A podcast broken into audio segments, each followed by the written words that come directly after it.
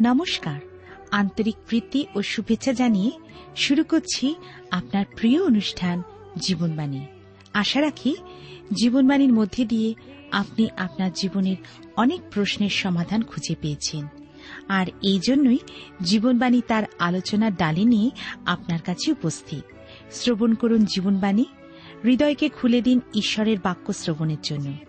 জীবনে লাভ করুন পরম করুণাময়ের আশীর্বাদ। তাহলে শুনুন জীবনবাণীর আজকের আলোচনা।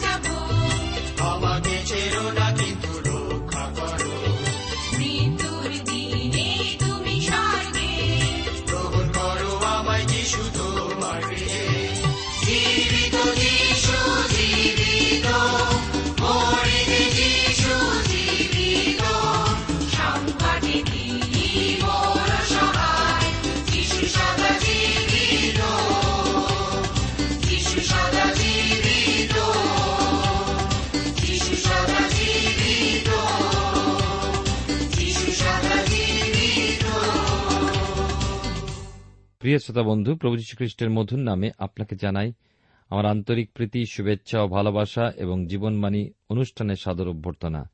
আমি আপনাদের কাছে বাইবেলের পুরাতন নিয়মে প্রথম রাজাবলী পুস্তক থেকে আলোচনা করছি এবং আজকে প্রথম রাজাবলী তার নয়ের অধ্যায় চার পদ থেকে আলোচনা শুরু করব।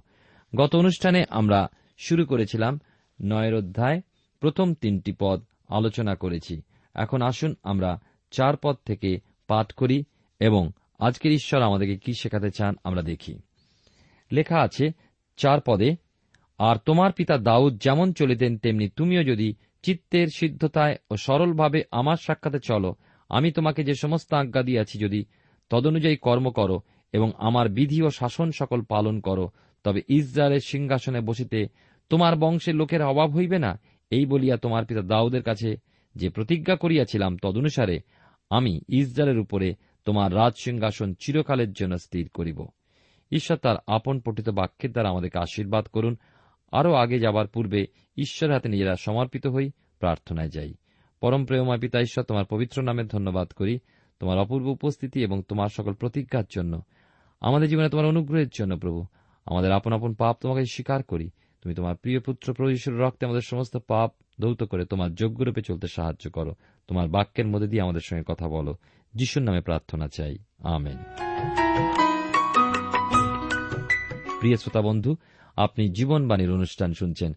মনে রাখব, এই অনুষ্ঠানে আমি আপনাদের কাছে বাইবেলের পুরাতন নিয়মে ধারাবাহিক আলোচনায় প্রথম রাজা বলি তার নয়ের অধ্যায় চার পাঁচ পদ পাঠ করেছি। আমরা দেখি এই অংশে যে ঈশ্বর সলমনকে আদেশ করছেন, তোমার পিতা দাউদ যেমন আমার সামনে চলেছেন, যদি তুমি সেই রকম চলো, তবে আমি চিরকালের জন্য ইসরায়েলের উপরে তোমার সিংহাসন স্থাপন করব। দাউদ ছিলেন মানুষের মধ্যে এক আদর্শের মাপকাঠি। তা ঈশ্বরের নিজস্ব আদর্শের মাপকাঠি অনুসারে অত মহৎ নয়। ঈশ্বরের জন্য দাউদের আকাঙ্ক্ষা ছিল তীব্র। তিনি ঈশ্বরকে ভালোবাসতেন, তাও কিন্তু তিনি পতিত হন। আমরা দেখি তিনি তার জন্য অনুতাপ করেন এবং অকৃতকার্য হন। কিন্তু তিনি উঠে এসে ঈশ্বরের কাছে নিজের দোষ স্বীকার করেছিলেন। তিনি ঈশ্বরের সাথে সহভাগিতা চাইতেন। ঈশ্বর সলমনকে বলেছিলেন যে তিনি চান সলমন যেন দাউদের মতো অত্যন্ত অন্তঃকরণের সাথে তাঁর সম্মুখে চলেন। হৃদয়ের অখণ্ডতা বর্তমান যুগের ছল, কৌশল ও ভণ্ডতাপূর্ণ খ্রিস্ট সমাজে চলার জন্য বিশেষ প্রয়োজন। কিছুদিন আগে এক উৎসবে প্রায় হাজার লোকের সামনে আমি আমার বক্তব্য পেশ করার জন্য উপস্থিত ছিলাম। সেখানকার এক বিশিষ্ট রাজনীতিজ্ঞ উঠে এসে কয়েকটি কথা বললেন। আপনি সেখানে উপস্থিত থাকলে হয়তো ভাবতেন তিনিই বোধহয় সব থেকে সাধু ব্যক্তি। কিন্তু ঈশ্বরের বার্তা প্রচার হবার আগেই তিনি সেখান থেকে উঠে গেলেন। কেন জানেন? তিনি ঈশ্বরের বাক্য শুনতে চাননি। ঈশ্বরের বাক্য তার কোনো আগ্রহ ছিল না। এই ধরনের অনেক প্রকারের ভণ্ডতা আজকাল আমাদের চোখে পড়ে। প্রতি রবিবারের উপাসনায় অনেক অসততা ও ভণ্ডামের প্রকাশ হয়। একজন লোকের কথা আমি জানি যিনি ব্যবসায়ী, যিনি নিজের জীবনে অসাবধানভাবে অনেক কাজ করেছেন। তিনি নিজ গৃহে তার আদর্শ স্থাপন করতে পারেননি। তথাপি বাইবেল বগলে করে তিনি গির্জায় যান এবং ঈশ্বরের কথা ও ঈশ্বরের ইচ্ছার সম্বন্ধে সাধুর মতো সেজে অনেক কিছুই বলেন। আমার প্রশ্ন, তিনি কাকে বোকা বানাচ্ছেন? এইভাবে কি তিনি ঈশ্বরকে বোকা বানাচ্ছেন? প্রিয় শ্রোতা বন্ধু প্রিয় ভাই ও বোন, ঈশ্বরকে আমরা বোকা বানাতে পারি না।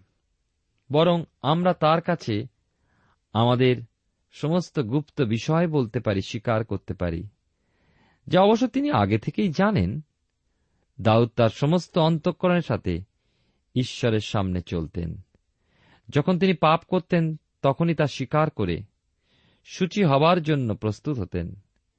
যদিও তার বিশ্বাস ক্ষণিকের জন্য হারিয়ে গিয়েছিল, তথাপি তার হেরে যাওয়া বিশ্বাসের ক্ষণিক পরে যে বিশ্বাস আমরা দেখতে পাই, তার কখনো তিনি পরাজিত হননি।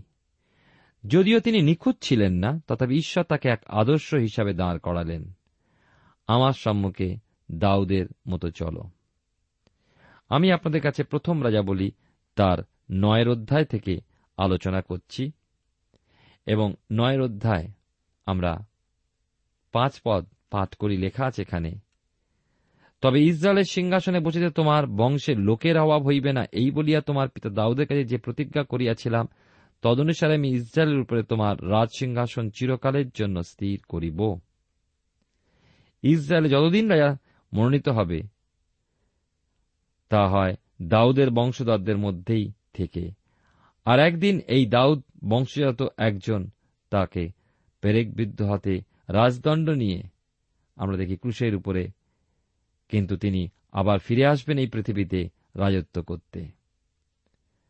প্রথম রাজা বলি নয়ের অধ্যায় ছয় এবং সাত পদে লেখা আছে, কিন্তু যদি তোমরা কি তোমাদের সন্তানগণ কোন ক্রমে আমার পশ্চাৎগমন হইতে ফিরিয়া যায় ও তোমাদের সম্মুখে স্থাপিত আমার আজ্ঞা ও বিধি সকল পালন না করে, কিন্তু গিয়া অন্য দেবগণের সেবা করো ও তাহাদের কাছে প্রণিপাত করো, তবে আমি ইসরায়েলকে যে দেশ দিয়াছি তাহা হইতে তাহাদিওকে উচ্ছেদ করিব এবং আপন নামের জন্য এই যে গৃহ পবিত্র করিলাম, ইহা আমার দৃষ্টিপথ হইতে দূর করিব এবং সমস্ত জাতির মধ্যে ইসরায়েল প্রবাদের উপহাসের আস্পদ হইবে। নয় পদে লেখা আছে, বিশেষ করে আট এবং নয় পদে, আর এই গৃহ যদিও এত উচ্চ, তথাপি যে কেহ ইহা নিকট দিয়া গমন করিবে, সে চমকিয়া উঠিবে, শীষ দিবে ও জিজ্ঞাসা করিবে, এই দেশের ওই গৃহের প্রতি সদাপ্রভু এমন কেন করিয়াছেন? আর লোকে বলিবে ইহার কারণ এই, যিনি এই লোকদের পিতৃপুরুষদেরকে মিশর দেশ হইতে বাহির করিয়া নিয়েছিলেন, উহারা আপনাদের ঈশ্বাসে সদাপ্রভুকে ত্যাগ করিয়াছে এবং অন্য দেবগণকে অবলম্বন করিয়া তাহাদের কাছে প্রণিপাত করিয়াছে ও তাহাদের সেবা করিয়াছে। এই জন্য সদাপ্রভু তাহাদের উপরে এই সকল অমঙ্গল উপস্থিত করিলেন। আমরা দেখি বিশেষ করে ইসরায়েল আজ সত্যি প্রবাদ উপহাসের বিষয় হয়েছে, আক্ষরিক অর্থেই তা পূর্ণ হয়েছে। এটাও তার আক্ষরিক অর্থে মনে হয়। আপনি যদি সেই মন্দির যে স্থানে ছিল তা দেখতে যান, দেখবেন শুধু বংশধরদের ও ওমারের মসজিদ আজ সে জায়গায় দাঁড়িয়ে আছে। কেন আজ ইসরায়েল ভূমি এরকম? কেনই বা ওখানে অন্য কিছু দাঁড়িয়ে আছে? প্রিয় শ্রোতা বন্ধু, উত্তর একটাই। ইসরায়েল ঈশ্বরকে পরিত্যাগ করে জীবন্ত ঈশ্বরের প্রতিজ্ঞা থেকে সরে এসছে। এবারে আমরা দেখব রাজা সলমনের খ্যাতি, যা আমরা দেখব প্রথম রাজা বলি তার নয়ের অধ্যায় দশ থেকে বারো পদে। বিশ বৎসর অতীত হইল। এই সময়ের মধ্যে সলমন সদাপ্রভুর গৃহ ও রাজবাটি এই দুই গৃহ নির্মাণ করেন। সোরের রাজা হিরম সলমনের সমস্ত বাসনানুসারে এরসকাষ্ঠ দেবদারুকাষ্ট স্বর্ণ যোগাইয়াছিলেন তাই তখন সলমন রাজা হিরমকে গালিল দেশস্থ বিশটি নগর দিলেন। আর হিরম সলমনের দত্ত সেই সকল নগর দেখিবার জন্য সোর হইতে আসিলেন, কিন্তু সেগুলি তাহার দৃষ্টিতে তুষ্টিকর হইল না। যখন হিরম রাজা তার কাছে আসলেন, তাকে দেওয়া হল কুড়িটি শহর, পরিদর্শন করলেন, তখন তার মনে হল, মন্দির নির্মাণের পুরো পারশ্রম সলমন তাকে দেননি। আসলে ভুল বোঝাবুঝির ফলে এই দুইজনের মধ্যে বিবাদের সৃষ্টি হল, আর তেরো চোদ্দ পদে পাই তিনি কইলেন, হে আমার ভ্রাতা, এ সকল কেমন নগর আমাকে দিলে? আর তিনি সেগুলির নাম কাবুল দেশ রাখিলেন, অদ্যপি সেই নাম রইয়াছে আর হিরম একশত বিশ তালন্ত স্বর্ণ রাজাকে পাঠাইয়া দিয়াছিলেন। অর্থাৎ এই শহরগুলো কাঠ, পাথর সজ্জিত করতে এবং মজুরদের পারিশ্রমিক দিতে হিরমের যে সোনা ব্যয় হয়েছিল তার পরিবর্তে তাকে দেওয়া হয়েছিল। আর পনেরো থেকে উনিশ পদে পাই আর সলমন সদাপ্রভু গৃহ। আপনার বাটি মিল্ল জিরুসালামের প্রাচীর, হাতসর মগিদ্দ ও গেশর গাঁথিবার জন্য আপনার কর্মাধীন দাস সংগ্রহ করিয়াছিলেন। তা বৃত্তান্ত এই মিশররাজ ফরন আসিয়া গেশর হস্তগত করিয়া আগুনে পড়িয়া দেন এবং সেই নগর নিবাসী কনানীয়দেরকে বধ করেন। পরে তা যৌতুক রূপে আপন কন্যা সলমনের ভার্যাকে দেন। আর সলমন গেশর ও নিম্নস্থিত বৈথারণ এবং বালত আর দেশের প্রান্তরস্থ তামর এবং সলমনের সমস্ত ভাণ্ডার নগর এবং তার রথসমূহের ও অশ্বারোহীদের নগর সকল আর জিরুসালামের লিবানন ও আপন অধিকারের সর্বত্র যা নির্মাণ করিতে সলমনের বাসনা ছিল, তিনি সে সমস্তই নির্মাণ করিলেন। তাহলে আমরা দেখতে পাচ্ছি এই অংশটিতে আমরা সলমনের রাজ্য বিস্তার ও তার বিস্তর নির্মাণ কাজের পরিকল্পনা দেখতে পাই। এবার একটু নিচের দিকে আসি, অর্থাৎ শেষের দিকে নয়ের অধ্যায়, সেখানে দেখতে পাই ২৬ থেকে আঠাশ পদে যে সলমন রাজা ইদম দেশে সুপসাগরের তীরস্থ এলতের নিকটবর্তী ইৎসিয়ন গেবরে কতকগুলি জাহাজ নির্মাণ করিলেন, পরে হিরম সলমনের দাসদের সহিত সামুদ্রিক কার্যে নিপুণ আপন নাবিক দাস দিওয়াকে সেই সকল জাহাজে প্রেরণ করিলেন, তাহারা অফিরে গিয়া তথা হইতে চারি শত বিশ তালন্ত স্বর্ণ লইয়া সলমন রাজার নিকটে আনিল। সেই সময় সোনার বাজারে সলমনের এক চেটিয়া আধিপত্য ছিল। সলমনের প্রচুর জাহাজও ছিল আমরা দেখতে পেলাম। ইৎসিয়ন গেবর লোহিত সাগরের পূর্বে অবস্থিত। এখানেই ছিল সলমনের বন্দর। ইসরায়েলি আমরা দেখি, এখানে মনে করা যায় যে সলমনের নৌবহর দক্ষিণ আরবিয়ার পর্যন্ত বিস্তৃত ছিল। সলমনের সাথে সাক্ষাৎ করতে এলেন শিবাদেশের রানী, যা আমরা পাই দশের অধ্যায়। আমরা দেখি বিশেষ করে যে সেই দেশের রানী এমন বোঝা যায় যে তখনকার পৃথিবীতে ঈশ্বরের জন্য সাক্ষ্য বহন করতে সলমন উত্তীর্ণ হয়েছিলেন। সলমনের খ্যাতি ছড়িয়ে পড়ায় আমরা দেখি যে অগণিত দর্শনার্থী সত্য ও জীবন্ত ঈশ্বরের আরাধনা করতে জিরুসালামে আসতেন। বর্তমানে নতুন নিয়ম অনুযায়ী মণ্ডলীকে সমস্ত পৃথিবীর কাছে যেতে হয়। কিন্তু সমস্ত পৃথিবীর কাছে যাওয়ার আদেশ ইসরায়েলকে দেওয়া হয়নি, আমাদেরকে দেওয়া হয়েছে। যেহেতু ইসরায়েল সত্য ঈশ্বরের উপাসনা করত, তাই তা ছিল সমস্ত বিশ্বের কাছে এক সাক্ষ্যস্বরূপ। তাই দেখতে পাই যে পৃথিবী হতে লোক উপাসনা করতে জিরুসালামে আসত। প্রিয় শ্রোতা বন্ধু, প্রিয় ভাই ও বোনেরা, এর পরে আমরা দশের অধ্যায় আলোচনায় আসি এখন এবং দেখি যে এক পদে লেখা আছে, আর শিবারানীর সদাপ্রভুর নামের পক্ষে সলমনের কীর্তি শুনিয়া গুড় বাক্য দ্বারা তাহার পরীক্ষা করিতে আসিলেন। আমরা দেখি শিবাদেশের রানী সলমন সম্বন্ধে যা শুনেছিলেন তা নিজে যাচাই করে দেখতে চেয়েছিলেন। তিনি সেই মন্দির সম্বন্ধে জানতে চান, যেখানে মানুষ ঈশ্বরের কাছে আসতে পারত। সলমনের সেই প্রজ্ঞার কথা শুনে তিনি তাকে কঠিন কঠিন প্রশ্ন দিয়ে পরীক্ষা করতে এসেছিলেন। দুই থেকে পাঁচ পদে লক্ষ্য করুন, তিনি অতি বিপুল ঐশ্বর্য সহ সুগন্ধি দ্রব্য, অতি বিস্তর স্বর্ণ ও মণিবাহক উষ্ট্রগণ সঙ্গে লইয়া জিরুসালামে আসিলেন এবং সলমনের নিকটে আসিয়া নিজের মনে যাহা ছিল তাহাকে সমস্তই কহিলেন। আর সলমন তাহার সমস্ত প্রশ্নের উত্তর দিলেন। রাজার বোধের অগম্য কিছুই ছিল না। তিনি তাহাকে সকলই কহিলেন, এই প্রকারে শিবার রানী। সলমনের সমস্ত জ্ঞান ও তাহার নির্মিত গৃহ এবং তাহার মেজের খাদ্যদ্রব্য ও তাহার সেবকদের উপবেশন ও দণ্ডায়মান পরিচারকদের শ্রেণি ও তাহাদের পরিচ্ছদ এবং তাহার পানপাত্র বাহকগণ ও সদাপ্রভু গৃহে উঠিবার জন্য তাহার নির্মিত সোপান, এই সকল দেখিয়া হতজ্ঞান হইলেন। এই অংশটা আমরা দেখি যে সদাপ্রভুর গৃহে উঠিবার জন্য তাহার নির্মিত সোপান, আমাদের জানা প্রয়োজন, এবং তাহার হোম বলি যার দ্বারা তিনি ঈশ্বরের গৃহে পৌঁছাতেন। তিনি নিরীক্ষণ করেন কীভাবে হোমবলি দ্বারা সলমন ঈশ্বরের কাছে গমন করেন। এই হোমবলি হল পুরোপুরিভাবে খ্রিস্ট যীশু ও আমাদের পরিবর্তে তার মৃত্যুবরণ করার কথাই বলে। শিবাদেশের রানী ও সেদিনকার জগৎ সেই হোমবলির মাধ্যমে খ্রিস্ট সম্বন্ধে জানতে পারে।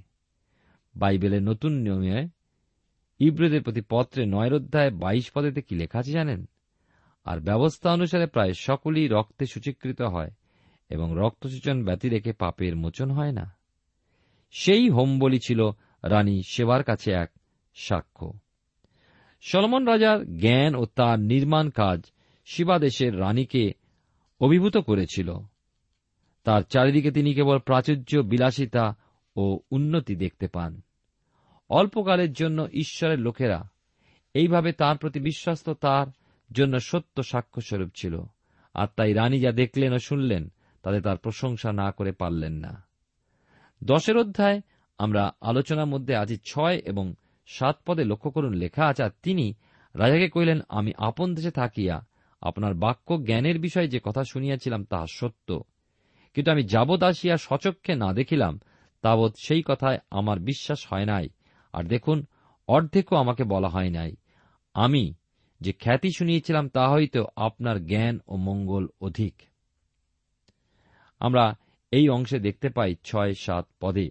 বিশেষ করে তিনি সলমনের ঐশ্বর্য দেখার পূর্বে তার সম্বন্ধে যা শুনেছিলেন, তার অর্ধেক বিশ্বাস করেননি আর সেই ঐশ্বর্য জ্ঞান দেখা শোনার পর তার মনে হল তিনি যা দেখলেন তার অর্ধেক সম্বন্ধে তাকে বলা হয়নি এর আগে। আট এবং নয় পদে আমরা দেখতে পাই, বলা, ধন্য আপনার লোকেরা, ধন্য আপনার এই দাসেরা, যারা নিয়ত আপনার সম্মুখে দাঁড়ায়, যারা আপনার জ্ঞানের উক্তি শোনে। ধন্য আপনার ঈশ্বর সদাপ্রভু, যিনি আপনাকে ইসরায়েলের সিংহাসনে বসাইবার জন্য আপনার প্রতি সন্তুষ্ট হইয়াছেন। সদাপ্রভু ইসরায়েলকে চিরকাল প্রেম করেন। এই জন্য বিচার ও ধর্ম প্রচলিত করিতে আপনাকে রাজা করিয়াছেন। কি অপূর্ব রানীর সাক্ষ্য আমরা শুনে অবাক হয়ে যাই, জীবন্ত ঈশ্বরের যে আশীর্বাদ এবং তার নিরূপিত অভিষিক্ত যে রাজা তাকে চিনেছিলেন এবং সেই কারণে যে ঈশ্বরের আশীর্বাদ সেই রাজত্বে ছিল, তা রানী নিজ মুখে স্বীকার করলেন, কারণ নিজ চোখে তিনি তা দেখেছিলেন এবং তার লোকদের রাজ্যের সকল বিষয়ের জন্য তিনি ধন্যবাদ করলেন, এমনকি ঈশ্বরের ধন্যবাদ করলেন।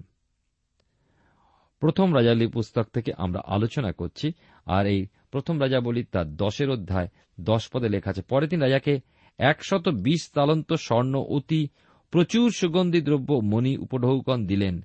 শিবার রানী সলমন রাজাকে যত সুগন্ধি দ্রব্য দিলেন, তত প্রচুর সুগন্ধি দ্রব্য আর কখনো আইসে নাই। আমরা দেখি যে তিনি প্রচুর সম্পদও সলমনকে দান হিসাবে দিলেন।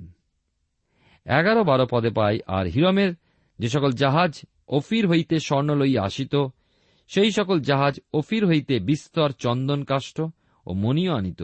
সেই চন্দন কাষ্ঠ দ্বারা রাজা সদাপ্রভু গৃহের ও রাজবাটির নিমিত্ত গড়াদিয়া ও গায়কদের জন্য বিনা এবং নেবল প্রস্তুত করিলেন।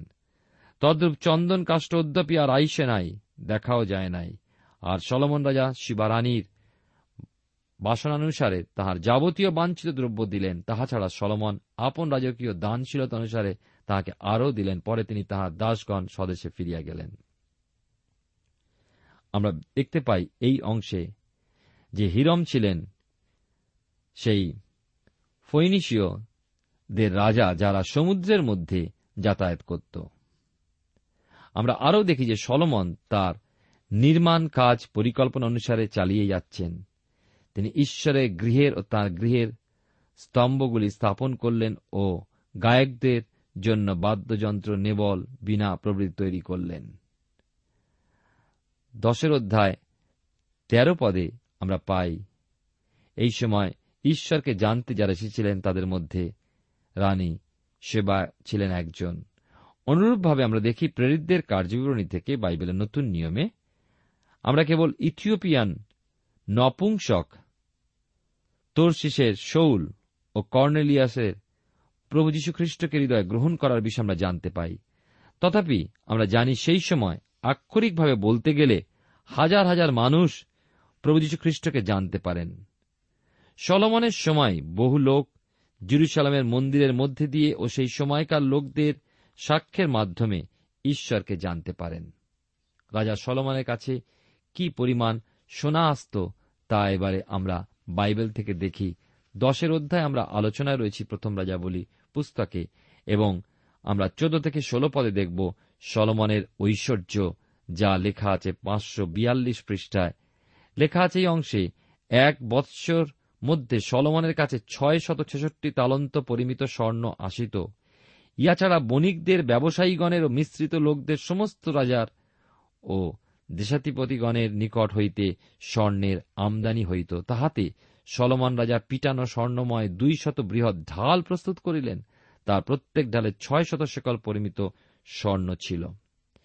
এক বৎসরের মধ্যে সলমনের কাছে ছয় শত ছেষট্টিটা তালন্ত পরিমাণ সোনা কীভাবে আসত, তা আমি ঠিক বুঝে উঠতে পারি না। মনে হয়, সোনার বাজারে সলমনের এক চেটিয়া আধিপত্য ছিল। আর এই সময় সলমনের রাজ্য সব দিক থেকে উন্নতির শিরবিন্দুতে পৌঁছেছিল। আসলে দাউদ রাজাই রাজ্য গঠনে গোড়ার কাজগুলি করেন, কিন্তু সলমন তার ফল হিসাবে ভোগ করেন প্রাচুর্য, শান্তি ও উন্নতি। আমি আপনাদের কাছে আলোচনা করছি বাইবেলের পুরাতন নিয়মে প্রথম রাজা বলি তার দশের অধ্যায় থেকে। এখন আমি আসব বাইশ পদে। লেখা আছে এখানে, কেননা সমুদ্রে হিরমের জাহাজের সহিত রাজারও তোর্শিসের জাহাজ ছিল। সেই তোর্শিসের জাহাজ সকল তিন বৎসরান্তে একবার স্বর্ণ, রৌপ্য, হস্তিদন্ত, কপি ও শিখি লইয়া আসিত। এই সমস্ত বস্তুগুলো উপভোগের ছিল।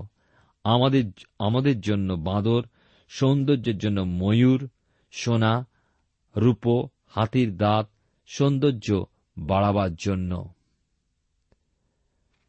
এত কিছুর মধ্যেও একটা বিষয় দুঃখজনক, তা আবার সলমনের রাজ্যের লক্ষণীয় বিষয়। সমস্ত জগৎ যখন তার দরজায় আসছে এবং সলমন রাজা যখন সাক্ষ্য দেবার জন্য আহুত, তখন তিনি কি করছেন? তিনি তার খেয়াল মতো চলে বাঁদর, ময়ূর ইত্যাদিতে ডুবে গিয়ে তার সময় ও শক্তির অপব্যবহার করছেন। তেইশ চব্বিশ পদে দেখুন কি লেখা আছে। এইরূপে ঐশ্বর্যে ও জ্ঞানে সলমান রাজা পৃথিবীস্থ সকল রাজার মধ্যে প্রধান হইলেন। আর ঈশ্বর সলমনের চিত্তে যে জ্ঞান দিয়াছিলেন, তাহা সেই জ্ঞানের উক্তি শুনিবার জন্য সর্বদেশীয় লোক তাহার সহিত সাক্ষাৎ করিতে চেষ্টা করিত। আমরা দেখি তাঁর রাজত্বকালে অনেক বৈশিষ্ট্যের মধ্যে আরেকটি বৈশিষ্ট্য হল বিশ্বস্ত সাক্ষ্যসমূহ। আমরা শিবাদেশের রানীর সম্বন্ধে শুনেছি এবং এখন আমরা শুনছি যে আরও অনেক ব্যক্তিরা জিরুসালাম এসেছিলেন, জগতের কাছে ঈশ্বরের জন্য এক প্রকৃত সাক্ষ্য বহনকারী রাজা ছিলেন সলমন। এবং দেখুন, পঁচিশ পদে লেখা আছে, আর প্রত্যেকজন আপন আপন উপঢৌকন, রৌপ্যময় পাত্র, স্বর্ণময় পাত্র, বস্ত্র, অস্ত্র ও সুগন্ধি দ্রব্য, অশ্ব অশ্বতর আনিত প্রতি বৎসর এইরূপ হইত। খোলাখুলিভাবে বলতে গেলে এ সমস্ত দর্শনার্থীদের থেকে পাওয়া উপহার দিয়ে সলমন এক রাজ্য গড়লেন, যা ধন সম্পত্তির দিক দিয়ে উল্লেখযোগ্য ছিল। পরে অবশ্য এই ধন সম্পত্তি দুর্বল ও বিশ্বস্ত বিখণ্ড জাতির অপর জাতি দ্বারা লুণ্ঠিত হওয়ার কারণ হয়ে দাঁড়াল। প্রিয় শ্রোতা বন্ধু, প্রিয় ভাই বোন, আসুন আমরা সাবধান হই সলমনের জীবন থেকে আমাদের শেখার আছে, যেমন ঈশ্বর তাকে আশীর্বাদ করেছেন, তেমনি তার মূর্খামির জন্য, জাগতিকতার জন্য, অতিরিক্ত সম্পদের লালসার জন্য তার জীবনে তার রাজ্যে ধ্বংস এসেছিল। আসুন, প্রয়োজনের অতিরিক্ত বিষয় আমরা আসক্ত না হই, যেন ঈশ্বর আমাদেরকে রক্ষা করেন। ঈশ্বর আপনার জীবনে মঙ্গল করুন।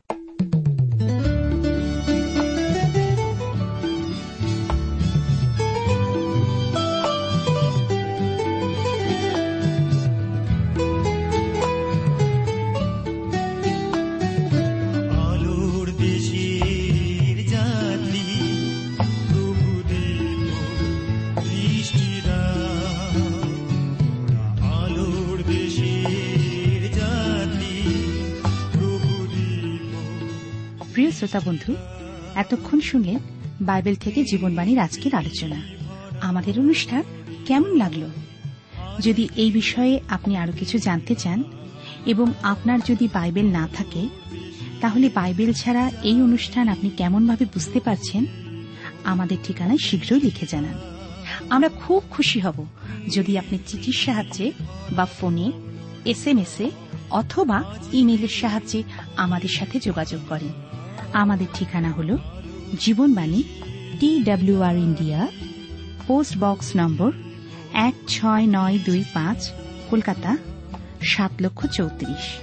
আবার বলছি, Jibanbani T W R India, post box number এক ছয় নয় দুই পাঁচ, কলকাতা সাত শূন্য শূন্য শূন্য তিন চার। আমাদের ইমেলের ঠিকানা হল Bengali TTV at radio eight eight two dot com আবার বলছি Bengali TTV at radio eight eight two dot com আমাদের phone number two four three eight double zero four five two four three eight double zero four five এবং আমাদের mobile নাম্বারটা লিখে নিন nine four double three four nine seven two three five আবার বলছি nine four double three four nine seven two three five আজকের সময় এখানেই শেষ। বিদায় নিচ্ছি। নমস্কার।